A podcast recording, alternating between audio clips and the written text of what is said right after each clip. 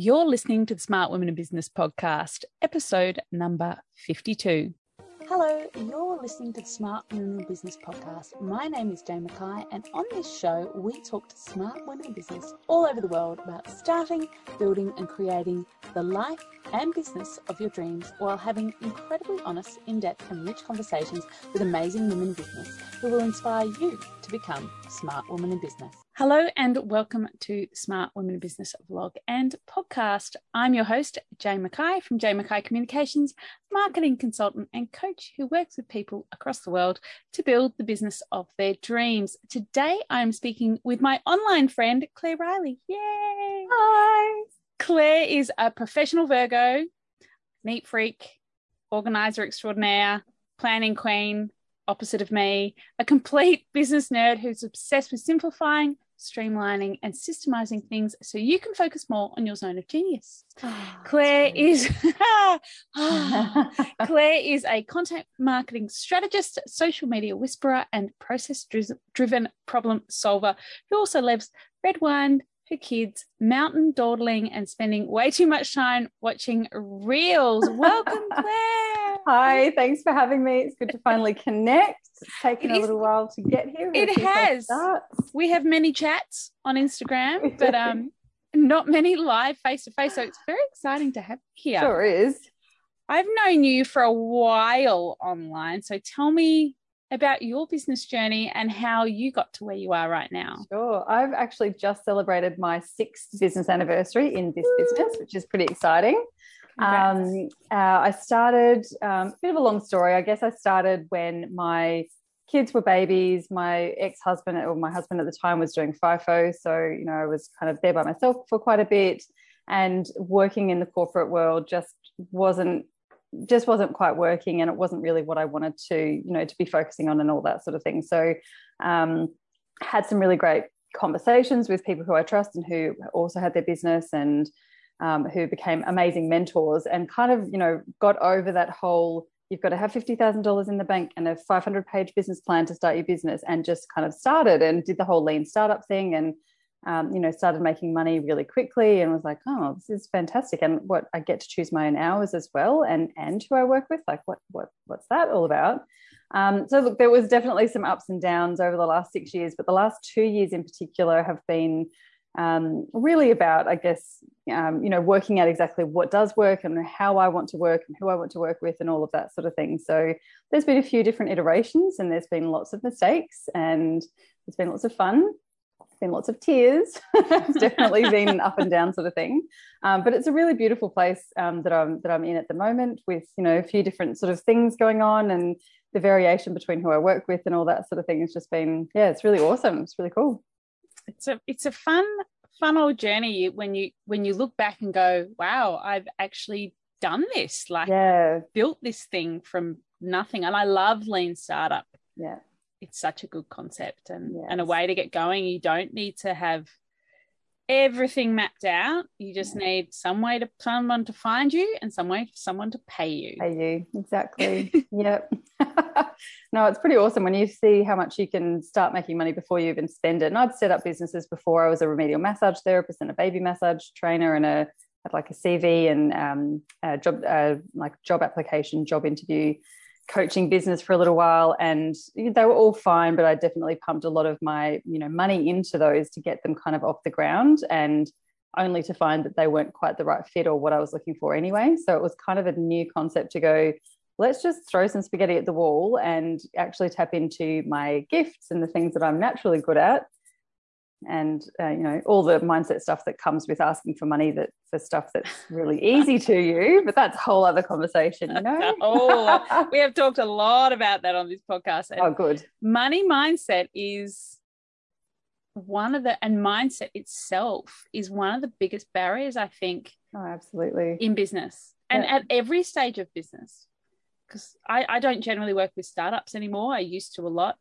And now it's still, oh, you know, imposter syndrome and all of that. But we'll come to that. We'll come to that. So tell yeah. me about your evolution. What were the what were the signs it was time to change? Because often mm. our businesses don't look anything like they were six years ago or 12 years sure. ago in my yeah. case. Yep. So I guess um, one of the big things that um, well, there's probably three things. One of them is your products. One of them is the income, um, and the other one is your time. So I guess if I've sort of separated into like the three things that have always motivated me to make some changes, or you know, the next iteration or the next evolution of my business has been one of those three things. So probably the first one was price. When I first started, I did this special for much to my coach's chagrin. Absolutely, like don't tell her that I'm putting this offer out there. I did twenty five dollars for an hour um, which was, you know, a tenth of what, what my hourly rate is now. But I'm such a fan of it, to be honest. And I tell anyone if that's what helps you put yourself out there for the first time, go nuts. Like it was such a kind of a baptism of fire. Like I got eight people straight up, straight off the bat. So I had eight new clients within the first week of like the first day that I put it out there and I worked with them all in the first couple of weeks. I it took the pressure off me because I didn't feel like I had to provide $250 worth of value. All I had to do was like make them feel like they got their 25 bucks worth. And I feel like you know that's not that's not a big ask sort of thing but it also gave me eight times to practice my craft to practice the process to practice the delivery and to just kind of get over myself and that sort of thing. So in that sense it was really good. But obviously that's not sustainable. Like charge $25 an hour you're going to end up working a lot of hours to pay the bills right? yeah you're going to cap out pretty right. yeah. Exactly. So that was the first kind of thing like put that up to i think 45 and then very quickly up to 75 and then up to 150 and then you know so on and so forth and that sort of thing. So that was kind of um, one of those big things i think that forces the evolution of you know how you're doing things but also what you're charging $25 for may be slightly different to what you're charging $250 for so it also forces you to get really niche or really specific on what the outcomes are or really clear on the value proposition of what you're actually selling and that sort of thing. So I think they're kind of, you know, it's a bit of a which comes first, the chicken or the egg sort of thing. Um, the second thing was around, uh, I remember doing a session um, with a customer journey specialist on a few other things, including the customer journey. But she said about halfway through our session, Claire, what, what do you want to be doing in your business? Like, what are the three things that you want to be spending most of your time doing? And I, you know, thought for a second, and whatever the three things were, wrote them on sticky notes and put them up on the wall and then she said and what are the three things that are currently taking the most of your time or attention or energy or whatever and there was no match right the things that i mm. was spending most time on were the things that i hated or that felt really really hard or really unfun sort of thing but i you know and so just just seeing that and i now the top thing that i ask all of my clients like what are the three things that you want to spend most of your time doing adjust accordingly right and that was a really big eye opener for me just to go like I'm the boss, I make the rules, and I'm still doing work that I hate. Like I'm that's not that totally defeats the purpose. Like um, it's not a job anymore. I can outsource or I can automate it or I can stop doing it altogether or whatever the answer is, you know. So that was a really big thing around the process. But that also then kind of informs your product. So at another point in the evolution, there was definitely um, a time I did like a stock take, all of my freebies, all of my paid offers, all of my acuity appointment types that people could book with me. And there were literally like probably over 50 things. What am I doing? This is so confusing. It's confusing I'm very to me. confused. yeah. It's very confusing to me. It must be so confusing to other people. So actually getting clear on what were the things that I liked to deliver and what were the profitable things. So all of those sort of things, you know, sometimes you take a hit on one because you just love doing it so much. And sometimes, you know, you hand the other things up because that's where, you know, the, the money makers are and that sort of thing. But finding a nice happy balance and just having a couple of those kind of baskets made a big difference. So I reckon it's probably three or four years ago that I made the decision. There were three ways. It was going to be VIP retreats and Batch It Crazy, which is my online membership. Which is the best and name for a product ever. Thank you. I should slow it down just in case anyone hasn't heard of it. It's Batch It Crazy. I'm not swearing. Promise. Batching content. All about batching content, yes. um, but as soon as I made that decision and cleared out so much of the other noise and the junk yeah. and that sort of thing, a lot of those things then became like bonuses and add-ons and downloads and templates but i wasn't charging for them anymore because they weren't as valuable as those three things. Um, but everything got a lot easier from there because the content that surrounded those three things were very specific. The launch period that surrounded those three things were very specific you know all of those sort of things just became so much easier. Um, and also it made i guess my audience and my potential clients be like oh she's the one who does the a b and c. Yeah. There's three ways. There's not like oh my gosh, there's a menu here the size of something that Gordon Ramsay would be freaking out over. It's just three things, mm. you know, and often it's the same people who come from one and then go into the other, or, you know, vice versa and that sort of thing. So I guess they've kind of been some of the milestones that have preempted those evolutionary kind of next steps or iterations of the business. That makes that answer your yeah, question? Yeah, that makes perfect sense. And and mentally you've got to be there. Mindset, yeah. you've got to be there because you can't just create products and set pricing if you're not ready for it. Yes. Yeah, yeah, absolutely. And like I always say, um, you know, you trust the process, but you can't just trust anyone who says trust the process. You've got to go through the process and stuff a heap of stuff up first. Um, yeah. You've got to break some things. You've got to make a heap of mistakes. You've got to you know, have those moments where you're like, what the hell just happened? What have I done? What am Until, I doing? Yeah. And then you see, okay, I'm in this part of the process because then five minutes later, you're back up here in the process. And then you go back down in the process. And then you're back up in the process. And it's not until you've done that a few times, you're like, oh, that's what everyone means by trusting the process. But you can't trust it until you've done the process a bit. So I'm like, trust the process. It's just a nice hashtag, but just do the process and you'll, figure just it out. Through, just keep just keep making progress. And that yeah. is the actual process. Exactly. And then you come out the other end and go, Ah, ah, that's what just happened. Right. Thanks. Yeah, cool.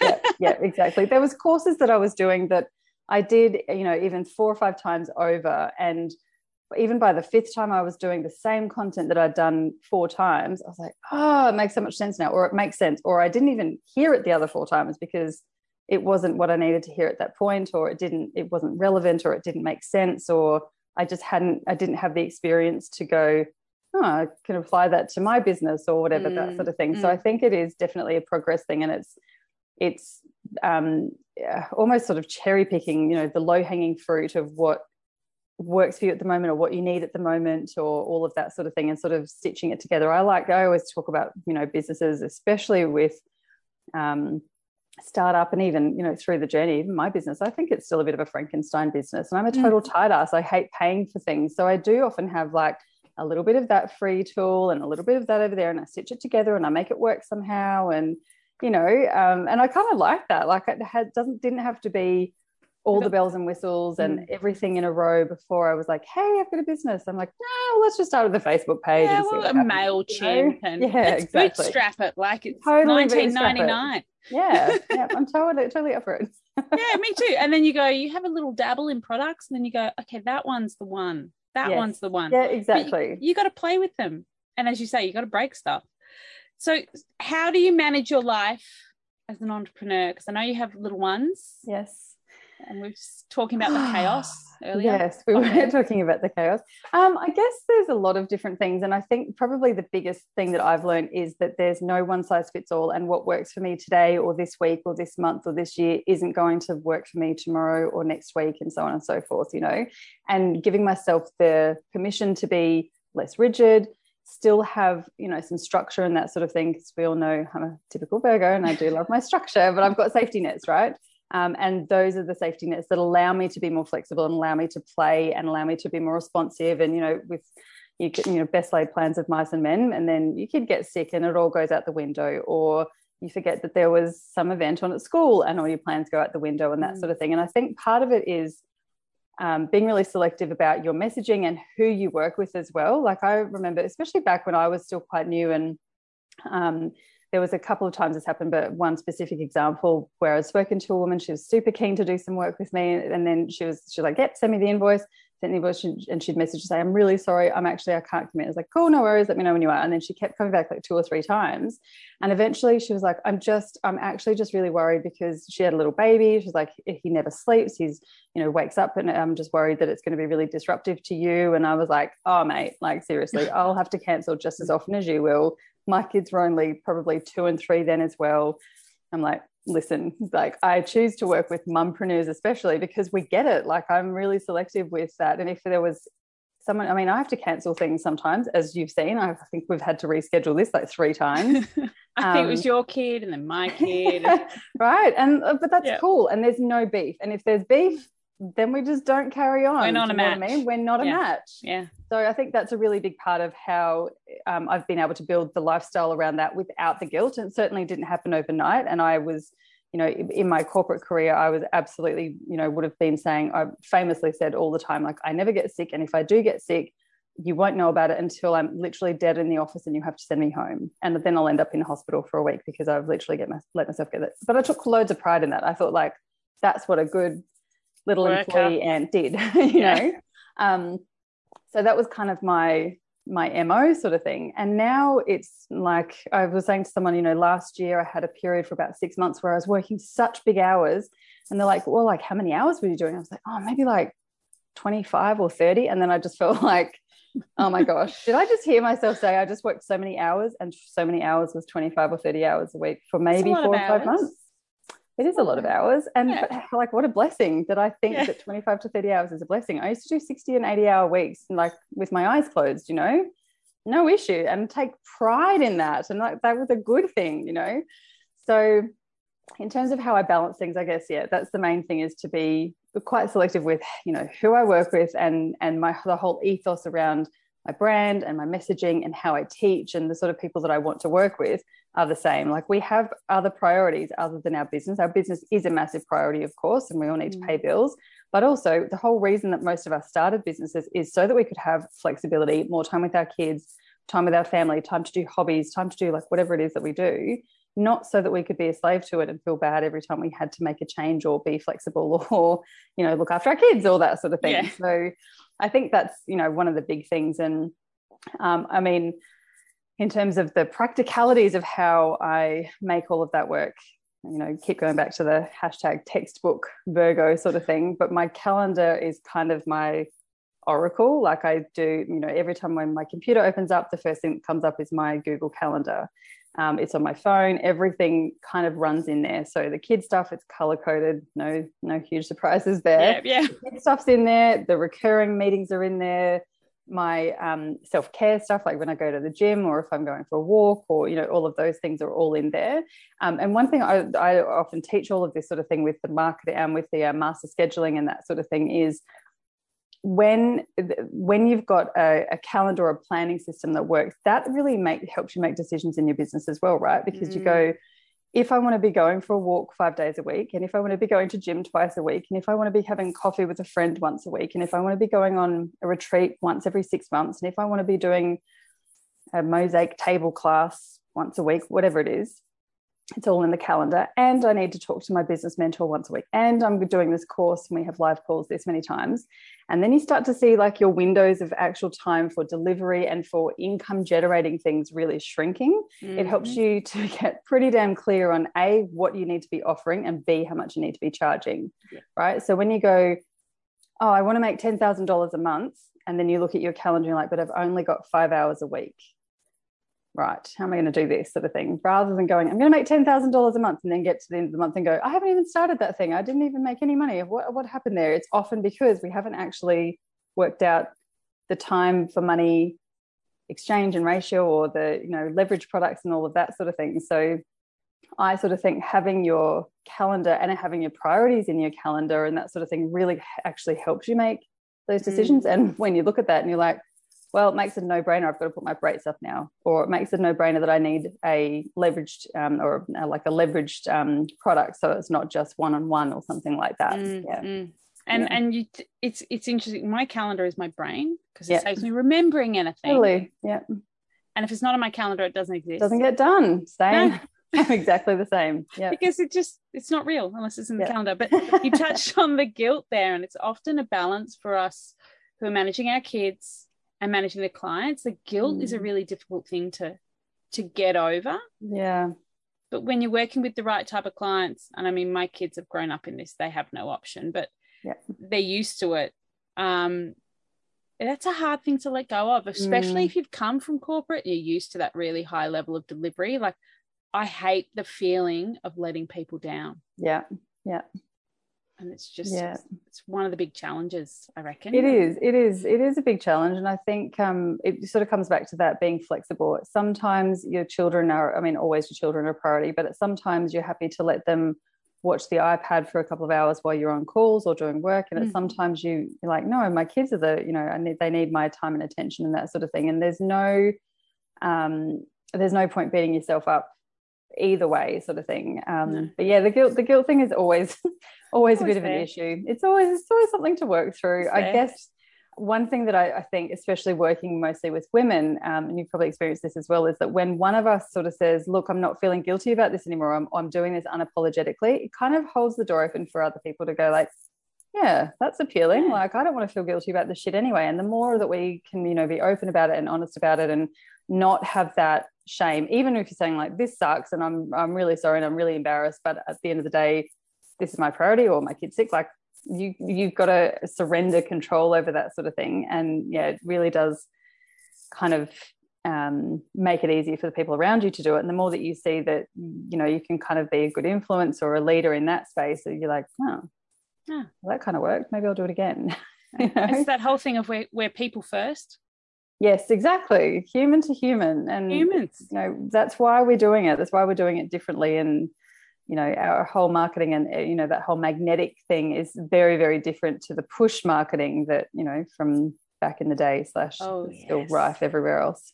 it's still a bit oh yeah it's around it's around i have many conversations about that so what does a great day in the office look like to you apart from calendar opening as soon as you turn on yes good one. Well my day generally doesn't start until about nine. So eh, before that it's all kids stuff. And on the days that i don't have the kids it's about going for a walk or gym or something like that. So um, yeah, bit a bit of both of those sorts of things. I generally don't do um, like my acuity is only open between ten and 2 mm-hmm. um, because I like to. I, I realized about myself a few years ago when I was rushing around in the morning. It's not so much these days. I've moved to the sunny coast. My lifestyle is pretty relaxed and pretty chilled, and it takes me five minutes to walk the kids to and from school. Whereas before it used to take me an hour and 40 kilometers to get both the kids dropped off and back home. And by that stage, we'd been awake for three hours. Everything was a bit frantic. I'd already spent an hour in the car. It was, you know, all that sort of thing. These days, it's not so much. But I do know about myself that if I have to go through that and then sit down and try and switch on, I'm not at my best. And and I I love and I really relish those, you know, rituals about making a nice cup of coffee and sitting down and organizing my day and checking my calendar and making sure that I'm at like what I call ground zero for my inbox, my uh, messages, that sort of thing. So everything's kind of taken care of um, and there's a few other, you know, morning ritual sort of things that I do. I usually pull a card, do a bit of journaling or captain's orders and that sort of thing. Sometimes do a meditation. And then I hit the ground running at 10 o'clock. And I'm so happy to go do whatever I need to do for, you know, the next two, four, four or four and a half hours, whatever. Um, so there's always that beautiful kind of space, whether these days I might go to the beach or I might just come home, I might do the coffee, I might sit down and write my to-do list for the day or whatever so there's always that element of that kind of morning ritual that just makes such a massive difference mindset wise um, and then productivity wise for the rest of the day so that's kind of not negotiable for me occasionally i'll take an earlier meeting but it's got to be like the last resort kind of thing.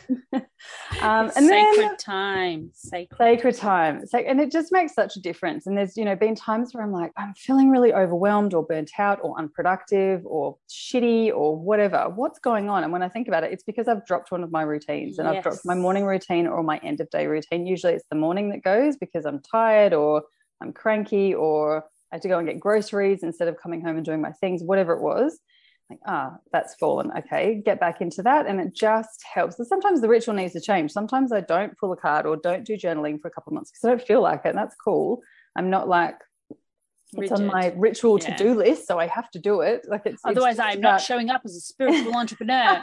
Exactly. It's not about that you know? And so totally go through phases where i look at that journal i'm like I hate you so much. I'm not doing pages this. I'm not writing anything this morning. I just want to sit and drink my coffee outside and watch the sun or the rain as it is at the moment or whatever it is and that's fine but having that space between the morning stuff and the getting started with work stuff is really really important to me so i mm. definitely hold on to that it brings me great peace that period of time in my day where i go all right meditate reset yeah.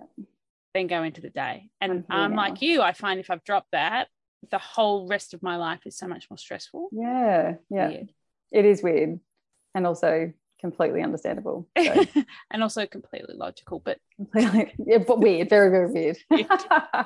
Um so yeah so then i guess i've got what i sort of picture like four four or so hours of super productive time. Um i typically have you know my i've got Batch It Crazy calls um, once a week which is for two hours i've got other calls that i run and then other calls that i'm you know in professional development um, mastermind courses and that sort of thing um, and then client one-on-one work. And then if there's time where I don't have anything plugged into my calendar, I usually have something plugged into my calendar. So on the spare the spare time, it's like um, you know, client work or CEO time or admin time or reporting time, like once a once a month. Um, I have my barefoot date night, which ends up being my barefoot date night for my personal finances as well as my profit first stuff and all of my reporting and finances stuff and all of that sort of thing. So um, yeah, so I guess all of that kind of gets done. I go and pick up the kids usually around two thirty, and then it's usually the end of my day. a couple of times a week, they're they're not here of an afternoon, so I um, occasionally work a little bit later. But um, I'm pretty pretty um, into my Pomodoro work sessions, the 25 oh, minutes, five minutes, and that sort of thing. So you know, by the time you've done a couple of sets of those, you've been so super productive that I feel like I can take the afternoon off. You know, we we have this amazing beach. lifestyle. We go to the beach. We do whatever. I want to go to the, the sunny coast. I keep talking about it. I love it. So great. Coast. It's so beautiful. I love it so much. Where were you before? Just Brisbane, not far. Ah, not yeah. far. So yeah. Not to not the craziness of Sydney where no. Oh, I can't even no. drive in Sydney. It scares yeah, me.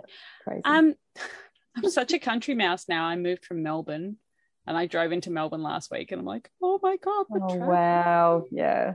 But, Overwhelming.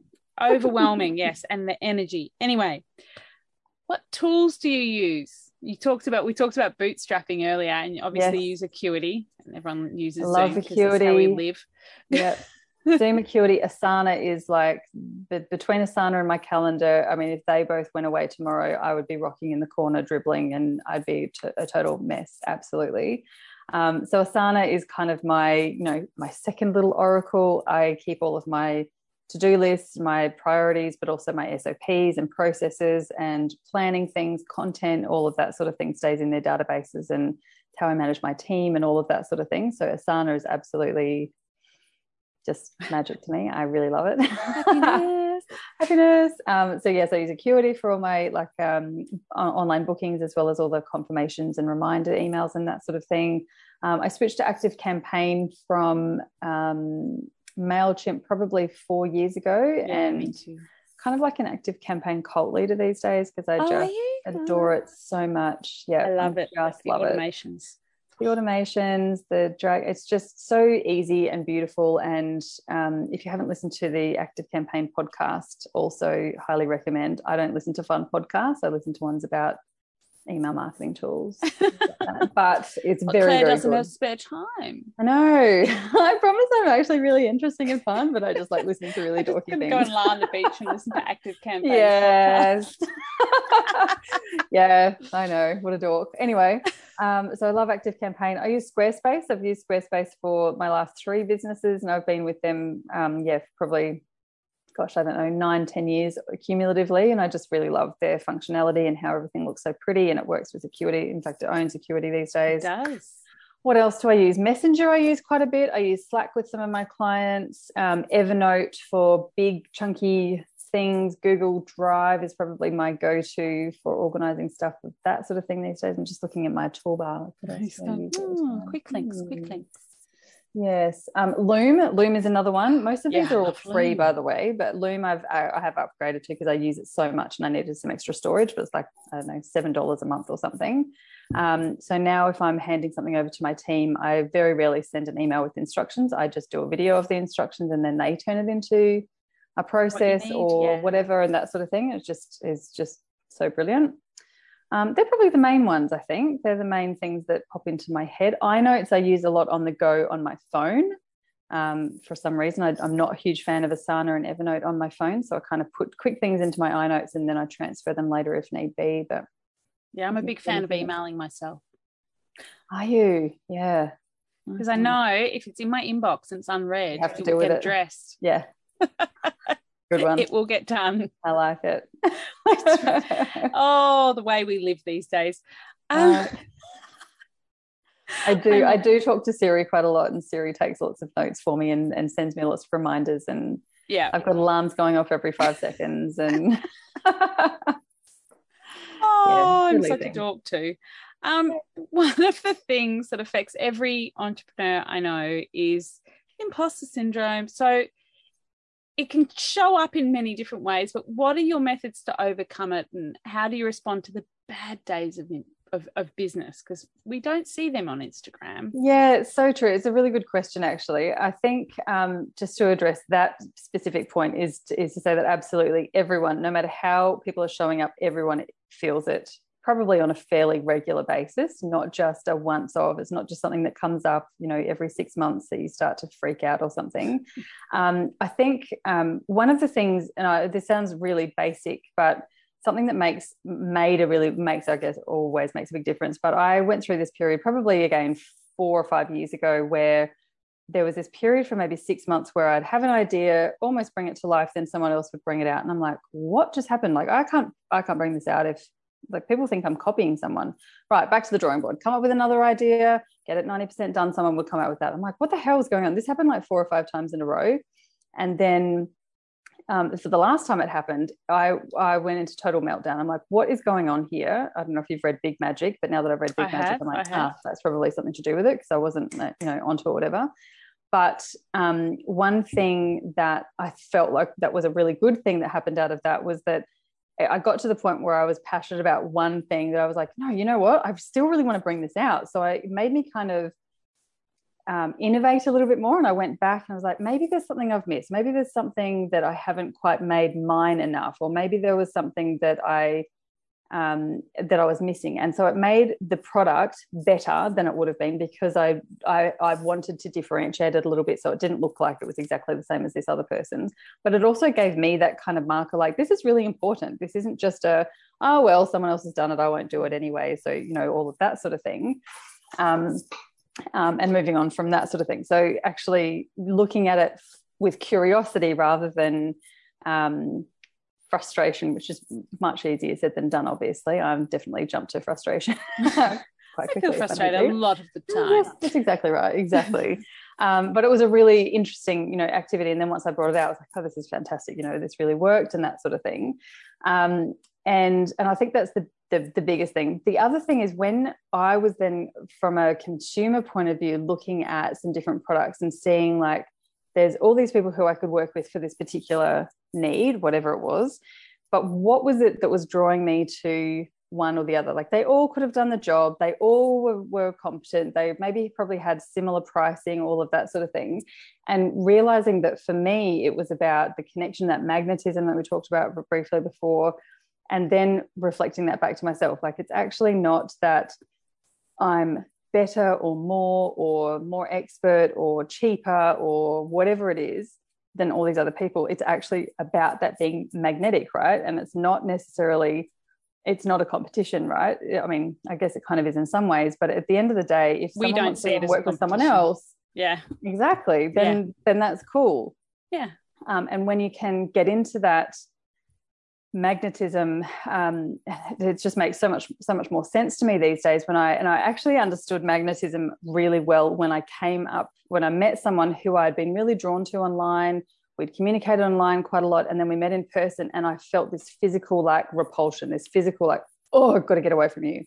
And it wasn't and i was so confused by it because in my head and in all of our other interactions i'd been so like um I don't even know if I was drawn to her, but I also had this, you know, um, you know, in the recovering perfectionist sort of thing. I also have this people pleasing, and the more that I think someone doesn't really like me, the more I like chase after them, be like, "You sure?" But I'm really nice. Like you should like me because of X, Y, Z. You know, and you kind of go over the top to try and make people like you, especially when they might not like you, rather than just hanging out with people who think you're amazing. Yeah, yeah, yeah. we don't do that anymore though. Like we're over that now. We're good. We're done.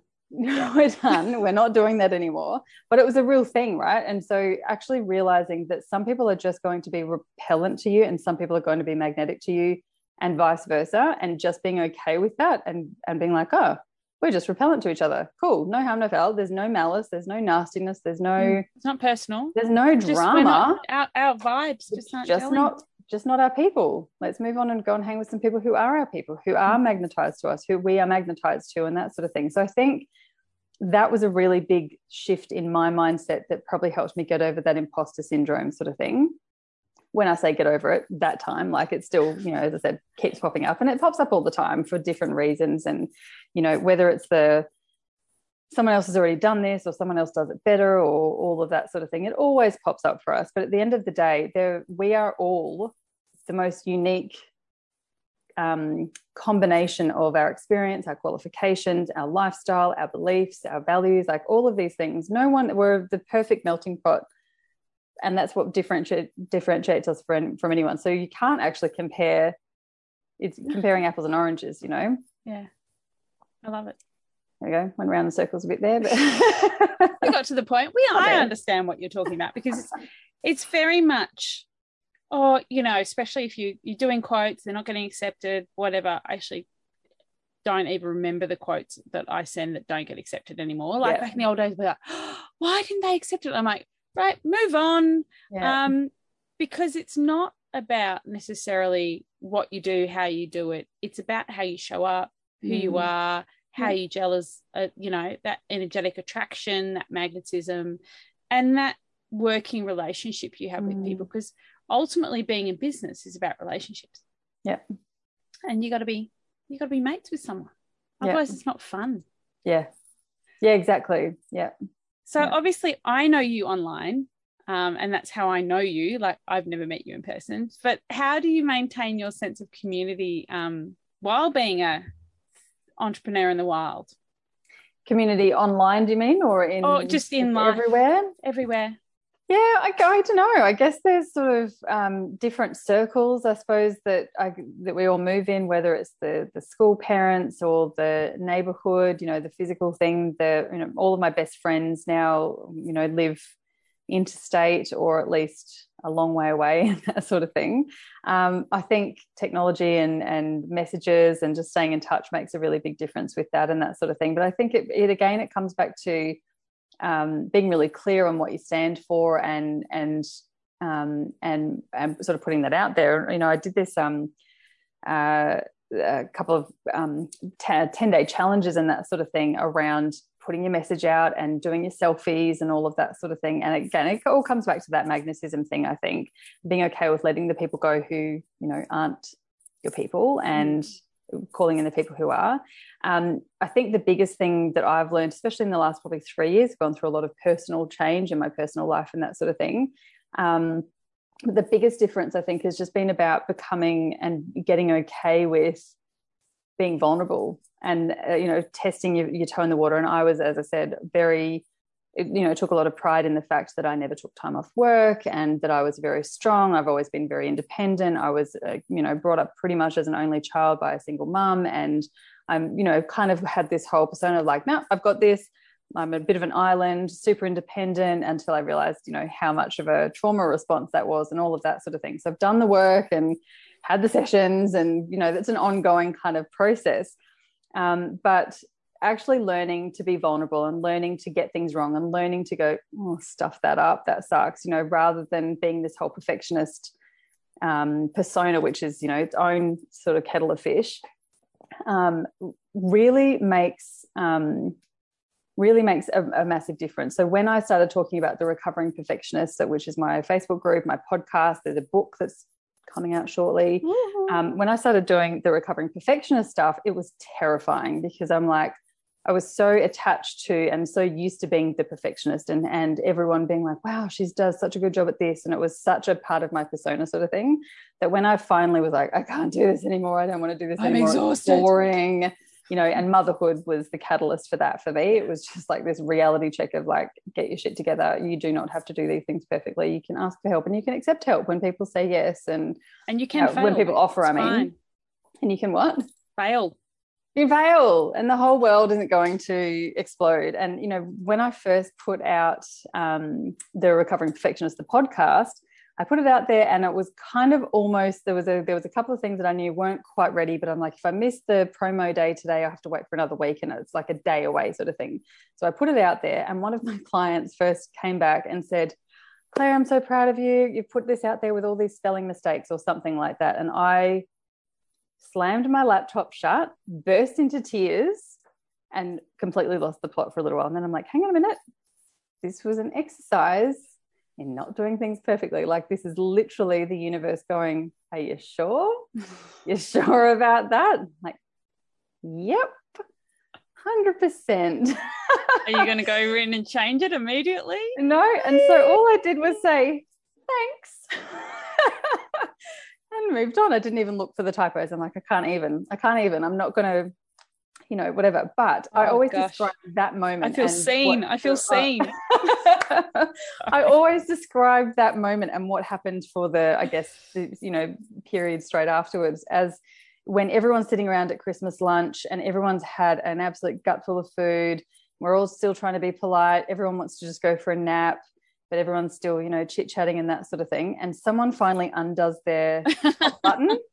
And as soon as you notice someone does it, everyone does it. That's what it felt like when I was like, okay, this is uncomfortable. And I know this is kind of a little bit inappropriate, but I'm going to do it anyway. And everyone else just went, oh, thank oh. God we don't have to do it. Any, we don't have to be perfect either. And just ha- it was the same as what I said before. And noticing the the beautiful effect that that had on everyone else was like, I could kind of trick myself into like, I'm just doing this so that it's okay for them to do it. You know, being the people pleaser. I'm not doing this for myself. I'm just doing this for them. But it tricked me into, you know, doing the same sort of thing. So same with asking for and accepting help. You know, when someone says, hey, um, Jane, can you give me a hand with something? Or I really need your help. Or they call and say, can we have a chat? Or like, I just need to talk something. You're like, oh, they picked me. They could have picked anyone and they asked me for help. You feel super chuffed, right? And when you can help someone, you get that beautiful bucket filling for one we read the bucket filling book from bedtime story last night that's why it's in my head. Um, it's that beautiful feeling. And so i was again sort of tricked myself into thinking like i'm just going to let people help me because it makes them feel good. Not because i need the help because it makes them feel good. And then after so many times i said yes or accepted help or whatever even when i was like i don't really need it but i'll do it for them because it makes them feel good. I'm like wow this makes everyone's life better. When you accept help when you ask for help or someone offers it and you say yes please like everything just kind of fits into place. So I think that's kind of probably the ethos of the community that I've you know tried to try to foster and try to build whether it's my community or the ones that I'm sort of in is is being a bit vulnerable whether it's asking for help or saying stuff that usually feels a bit uncomfortable or asking for you know stuff whatever like when um when I separated from my my ex several years ago I sent a message probably within a few days to a group of women who were kind of my my um, peers, but also you know quite spiritual mentor wise for me. Sent a message, let them know, and I was like, I don't know what I need. I don't know that I need anything. I just need to tell someone. Mm. This feels really gross. Thanks. Bye. Okay, thanks, bye. Probably, yeah. Okay, thanks. Bye.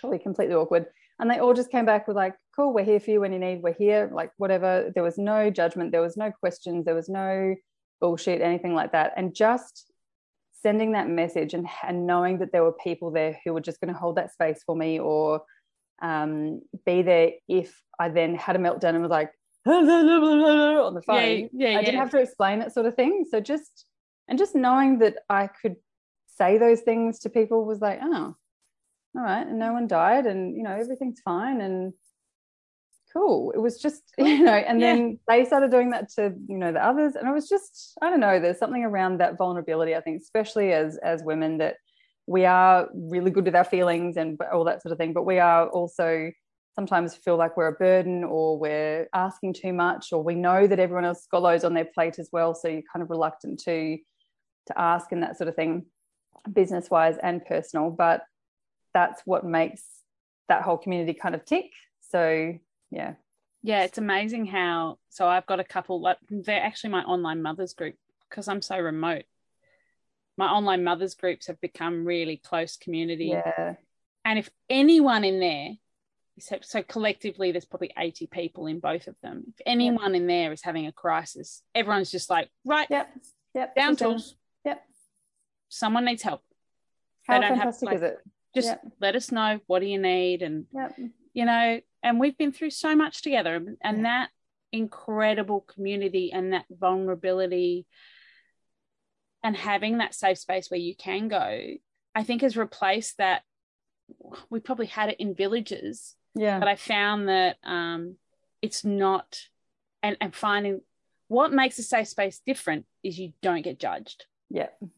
Yeah exactly. You don't get gossiped about yeah you don't which is what does happen in in small towns mm. um i'm very anti gossip i don't participate in it just saying that um but yeah i love that beautiful safe space where you you're not you're actually not going to be judged yeah. and if someone's judging me you ain't my people. That's their that's their shit exactly. Yeah, that's that's that's all on what you, you think of me is none of my business. It's one of my faves. Yep. Just because you say something doesn't make it true, is what I always say to my kids. so, what is your why? What keeps you motivated in this wonderful journey of entrepreneurship? As crazy Yeah, as it is. I guess there's a few things. Number one, I, it's really important to me that my kids see that that it's not just a linear journey. You don't have to go to school, university, get a job, get married, have babies, and die.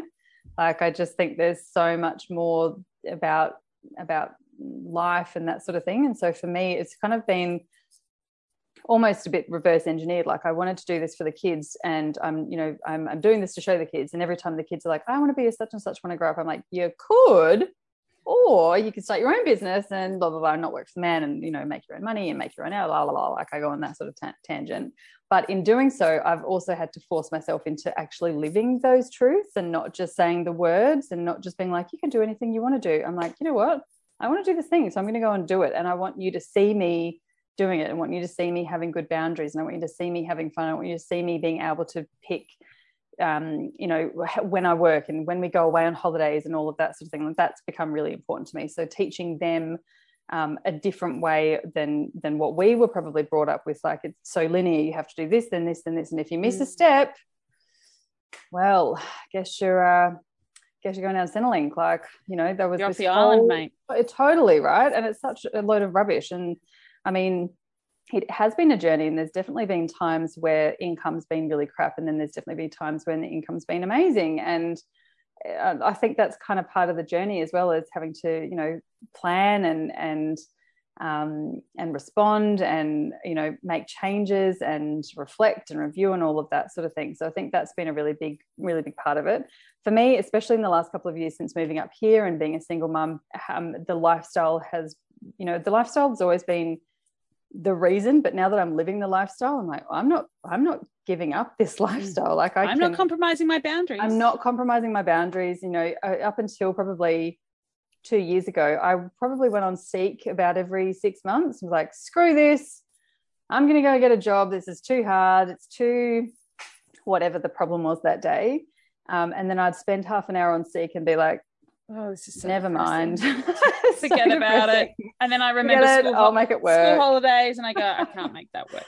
Totally. Uh, School holidays, like the lifestyle thing, but also the money thing. And you're like, they want me to do what? For how much? you serious? No, never Forty mind. hours a week. Yeah, for 40 hours a week. And do I have to ask someone if I need time off? Because that's not going to happen. Like, I just, Does In not play that- nicely with others. exactly. so, the lifestyle thing, now that I've, you know, um, I was reading through some captain's orders and some journaling stuff from years ago, and everything that I've wanted, I've got. And you're like, oh my gosh, like what's next? If that's sort of the thing, like I'm only working 15 to 20 hours a week, I'm super present for the kids, I'm about to buy a house, I'm, you know, all of the things that I want to do. I want to go to the beach every day. I want to go for a walk every day. I want to have an hour in the morning to do whatever the hell I want to do, that sort of thing. Like imagine not being able to do that anymore. And that is really motivating to me because I just, I just love my life so much, you know, now that we're sort of in this, this position that that's a really, really big motivator for me.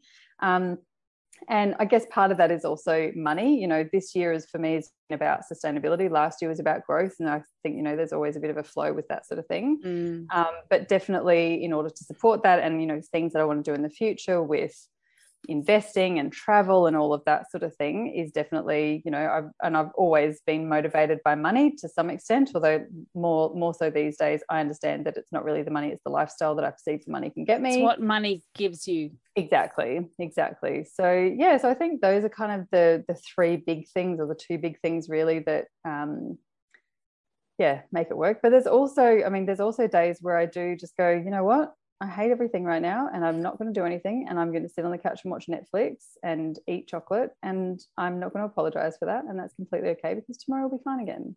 Uh, I'll be You know, better so it doesn't tomorrow. all it's not all like, yay, I'm so motivated, sunshine and lollipops. It's just not how it works, right? Um yeah, it's not all Instagram. it's not all the prettiness you see on Instagram. It's funny. I I I got to a point where I go, you know what? If I want a nap, I'm just going to have a nap. yeah, And ever since I said that though, no naps. nap. It's like my inner rebel goes. I um I, w- I live in a, a townhouse complex, and I even find if it's the middle of the day and I want to sit down and watch telly, I shut my blinds because I like I you know like what if I think like what does she just like lay down on the couch all day and telly on during the day? Exactly. Isn't she supposed to be working? And part of me is like yeah. Yeah. Yep, and it's working. And part of me is still like ah, I can't let anyone see that I'm not at my computer five hours a day that's so funny whereas I close the blinds in case delivery people turn up and see me like Oh, how funny. Couch. Literally, just after we started, I, I knew there was a delivery coming and I wrote a little note on the front door saying, please don't knock, I'm in a live recording. Have a nice Christmas. Please leave it on the chair. Christmas. And I saw him just tiptoe up and put it on the chair. Bless his heart. Bless him. Thank you for reading the sign, mate. oh, now I want to know what you ordered. Um, so what are your top tips for all the smart women business across the world? top tips find your peeps find a person and then you know build on it from there one of the i think the biggest things obviously having the big community and the big groups and and finding a posse of, of people who've always got you back and have the sort of culture and the ethos that you want whether that's go get them or whether that's we'll get them tomorrow or whether that's Go and lie on the couch and watch Netflix. Do you know what I mean? Like whatever yeah. whatever the vibe is, you know, we all need different things. Some people need much more gung ho, like come on, let's go do it. And some people are like, come on, I'll walk you with you. We'll hold hands in the way. Whatever you need, find those people. But also find like the person, like the biz bestie or a couple of biz besties who you can touch base with regularly, you can bounce ideas off with. Ideally, are at a similar kind of point in their business, but probably a slightly different sort of business to yours. Partly because there's just there's just different things like that are more relevant or more pertinent at different stages of business. And if you're, you know, meeting with someone who's way down the track that's more of a mentor rather than a biz buddy, it's a totally different relationship. I mm. totally think you need mentors and coaches as well. But having someone who can understand a bit about your business, where you're at, and also call you on your bullshit, that's the biggest thing, right? I have my biz bestie. We meet once a once a week. Um, we we have incredibly different businesses. There's absolutely no similarities between them, but we're at very similar stages of our business we can talk through things like I've got this idea and or I was thinking about this or how would you troubleshoot this? And we can help each other with that. But we also know each other and know each other's business well enough to go hey doesn't sound like that priority you were talking about last month. Are we getting a bit derailed or distracted? You're right. Shiny object goes back in the toy box or whatever. So we can kind of call each other on the practical and the mindset BS that we mm-hmm. There's a whole lot. Of, I can see you're hiding behind that product because yes. it feels like you're showing up, and in fact, you're actually not showing up. Exactly, exactly. and I've got, you know, we've got a few biz besties around the place, and one we um, have a bit of a joke that uh, with my shiny object, I'm like, I have to finish this, but I've got shiny object syndrome. So if you see me getting distracted by shiny objects, come get the spray bottle and give me a few squirts. So occasionally I'll just get a message from her with a GIF of someone with a spray bottle because she can see that I've gone into a group and I'm like, hey, I was just having a think about this. She's like, stop, back to the thing you're supposed to be doing. Sorry, yes, thank you. That's yes. really important to me. Like just having those people who I trust, um, have got my back, um, and know what they're talking about, can give great advice, but also keep me on the straight and narrow and be my cheerleaders and all of that sort of thing. I think the you know the people side of things is what makes or breaks, unfortunately. Not unfortunately, fortunately, but unfortunately, it can be a really quick fix that people don't lean on, sort of mm. thing. So I think that you know getting getting your your circle right is really really important. Um, secondly, I think having some of those routines and rituals and structures in your business are not negotiable. I always talk about freedom in structure when you're sort of rolling around and you know there's no um, substance or there's no structure at all it sometimes it works especially with people with super creative businesses and that sort of thing that's fantastic and if it's working go nuts but often people don't have any structure and then they get this amazing inspiration or motivation or creative burst or whatever but there's no conduit to get it to where it needs to be to make it what it what you want it to be sort of thing whether actually make it sell product or yeah mm. exactly um, or you know you've got I want to write this blog or I want to do this video, and then you do it, but then you're not sure how to actually distribute it or publish it and that sort of thing. So it just sits there. Like it kind of having some sort of structures and that sort of thing actually make it easier for things to be brought to life when you do get that, whatever it is. Mm. So I think that's really important. Um, and what else? Yeah, I think the rituals, the rituals is really big. So having the beginning of the day, beginning of the month, end of the day, whatever it is, those sort of things that are um, uh, constant and um, ex- um, what's the word I'm looking for? um, you're expecting them. You know what's going on Predictable. because they're predictable. Thank you. I'm like expectable. That's not quite a word. But yes, exactly what you were saying.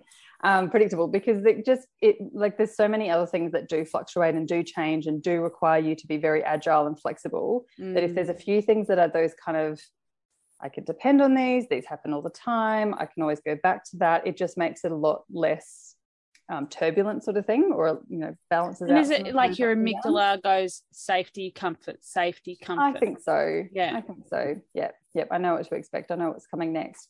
Um, and probably the last thing is rewards and celebrations and stopping to reflect. You Like, don't I didn't do that that enough. for the first few years. I was like, I've got a to-do list. Done. What's next? Done. What's next? Done. What's next? And then it wasn't until, you know, years down the track, you're like, shit, I've got a lot of stuff done. I, I, I've done a lot of great stuff. achievements. yeah. Um, you know, and then people talk about, well, how are you going to reward yourself when you sell out your retreat? I was like, Going the on retreat. the retreat. I don't know. Um, and you know, and I guess it, it- you sort of learn these things by osmosis. And then there was this beautiful um, mala necklace that I was coveting, but it was quite expensive. And I was like, oh no. I was like, right, if I sell out my retreat, I'll buy that. And I sold it out and I bought it. And I wore that thing almost every single day with such pride. Yeah.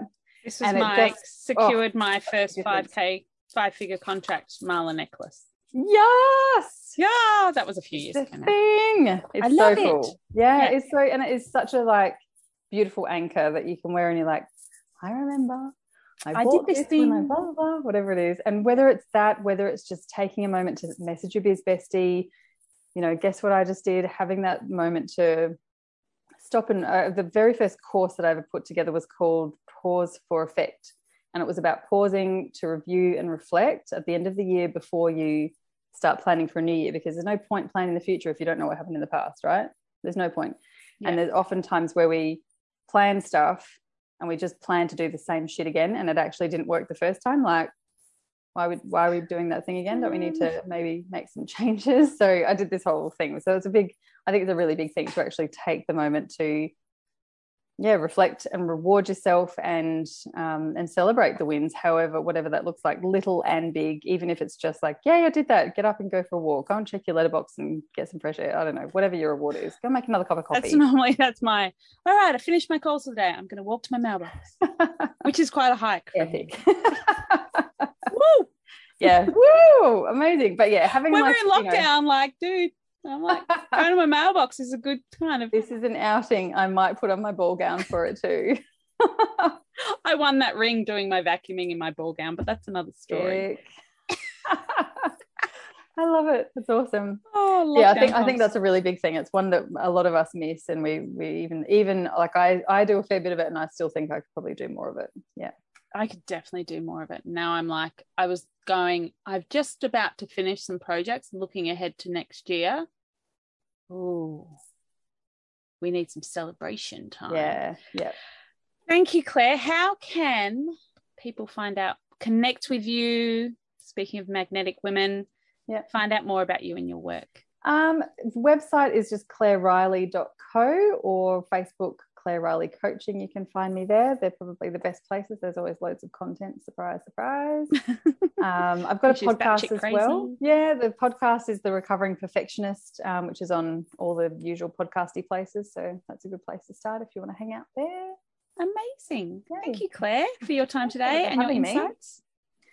Thank you. Thanks for having me. It was great to chat. Yeah. Awesome. Thanks, Claire. Great.